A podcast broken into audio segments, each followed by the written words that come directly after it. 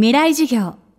この番組はオーケストレーティング・ア・ブライター・ワールド NEC 暮らしをもっと楽しく快適に川口義賢がお送りします。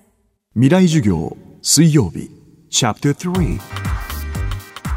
未来授業。今週の講師は編集者菅助正信さんです。さまざまな雑誌の編集者を歴任してファッションアート音楽の最先端を切り取ってきた菅助さん。写真集としては篠山紀信森山大道などを担当し近著写真の新しい自由では写真表現の今と未来を綴っています。今週はそんな菅助さんによるデジタル時代の写真論。未来授業3時間目。テーマはプロとアマの境界線。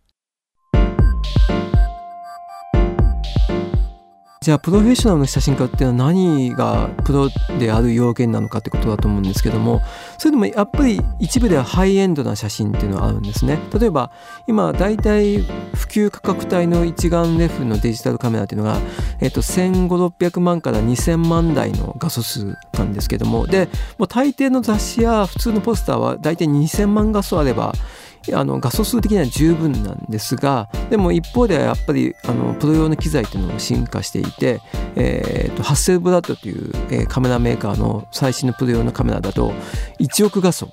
あるんですね。で、これはもう完全にオーバースペックで、なんて言いますか、普通の一般人が使っているようなノートパソコンに、そのハッセルブラッドの1億画素で撮った写真をどんどんインストールしていくと、あっという間にパソコンがフリーズしてしまうんですね。それぐらい、まあ、データが重いわけなので、えーと、じゃあ1億画素も必要なのかというと、実はもうポスターの方でも雑誌広告でもそんなにいらないんですけれども、でもまあテクノロジーというのは止まらないので、一応そこまでは来ていて、で、実際それらを使って広告の写真とかあとは化粧品の広告とか結構多いんですけども、まあ、撮ってる人たちは現実にいるわけですね。でそういったものは一方ではありますけどもでももう一般的にはもう1600万とか2000万画素あれば画素数的にはほぼ十分なのでじゃあそうなってくると普通のカメラ小僧が使ってるようなカメラとプロの使ってるカメラにあまり違いがないんだったらじゃあ何が、えー、プロらしさになるのかってことなんですけどももうそれはもう端的に言っちゃうと生き様ですねプロとして、えー、人生を歩んでいくかっていうところが今一番問われてるんじゃないかなと僕は思ってるんですね。それは時代の旬な被写体を時代の旬な場で出していくことを続けていく生き様ができるかどうかっていうことだと思いますね。写真を見せる場も広がっているんですけれども逆に一方ではプロらしい写真を表現できる場は少しずつ狭まってるんですね。そういえば雑誌の数が減っていったりとか写真集が昔ほど売れなくなったりとかっていうことでそういう中でいかにプロでないと撮れないような題材をプロらしいクオリティで仕上げてプロでないと発表できないような場で発表し続けられるかというそういうようなある種の自分のブランディング自分の生き様っていうものをどれだけ維持できるかアップデートできるかっていうのが今のプロの写真家にはますます求められてるんじゃないかなというふうに思いますね。つまり一般の人が持ち得ないような視点を持って一般の人が撮れないような被写体を撮って一般の人が撮れないようなクオリティで仕上げて一般の人が出さないようなメディアで出していくってこれがやっぱりプロに求められていることだと思うんですね。なのでやっぱりその普通の人が撮れないようなある種難易度の高い題材をかなりお金をかけて撮り続けそれを高いクオリティで仕上げてギャラリーとか一流雑誌とか、え、美術館で発表し続けていくっていうのはこれは本当にプロでないとできない行為だと思うのでそこにやっぱりプロとアマの今の境目があるんじゃないかなと思いますね。一方アマチュア写真家が SNS で公開した写真がお金になる？そんな動きも出ています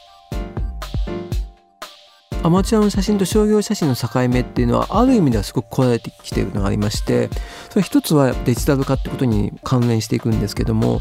アマチュアの写真を SNS で上げてアマチュアがアマチュアとして SNS で上げてそれを見てクライアントや雑誌社やクリエイティブエージェンシーがこの写真使いたいねって言った時に今マネタイズができる仕組みがいろいろとあるんですね。なので例えばある A さんが自分の飼っている猫の写真をすごく可愛い猫の写真を上げてそれを見た誰かがこれを例えばポスターに使いたいって言った時にそれをマネタイズするような組織がいろいろとあるんですね。でそこがクライアントと写真家の間に入って権利交渉とかお金の交渉とか二次使用に関しての取り決めとかでやっていくっていうのが今実際にいろいろと起きているのでそういう意味ではアマチュアもどんどんマネタイズが写真でできるようになってきてるし当然もちろんプロもそれはできるんですけどもそういう意味では境目は一つは加えつつあるっていうのは間違いないことだと思います。でも一方ではやっぱりそのプロとして常にフルに写真のことがに関われるかどうかってまた別の才能なのでこれはまあミュージシャンも似てますよねあのギターが上手い人って結構いると思うんですけどもじゃあギターを奏でてそれで飯が食えるかってまた別の話だったりとかするし多分今ラップが上手い男の子っていっぱいいると思うんですけどもじゃあそれでラッパーとして食えるかっていうのはまた別の話だと思うのでそれはかなり生き様的な問題なんじゃないかなと思いますね。今週の講師は編集者菅助正信さん。今日のテーマはプロとアマの境界線でした。未来授業。明日も菅助正信さんの授業をお届けします。川口技研。階段での転落。大きな怪我につながるので怖いですよね。足元の見分けにくい階段でもコントラストでくっきり。白いスベラーズが登場しました。皆様の暮らしをもっと楽しく快適に。川口技研のスベラーズです。未来授業。この番組はオーケストレーティングアブライターワールド NEC 暮らしをもっと楽しく快適に川口技研がお送りしました。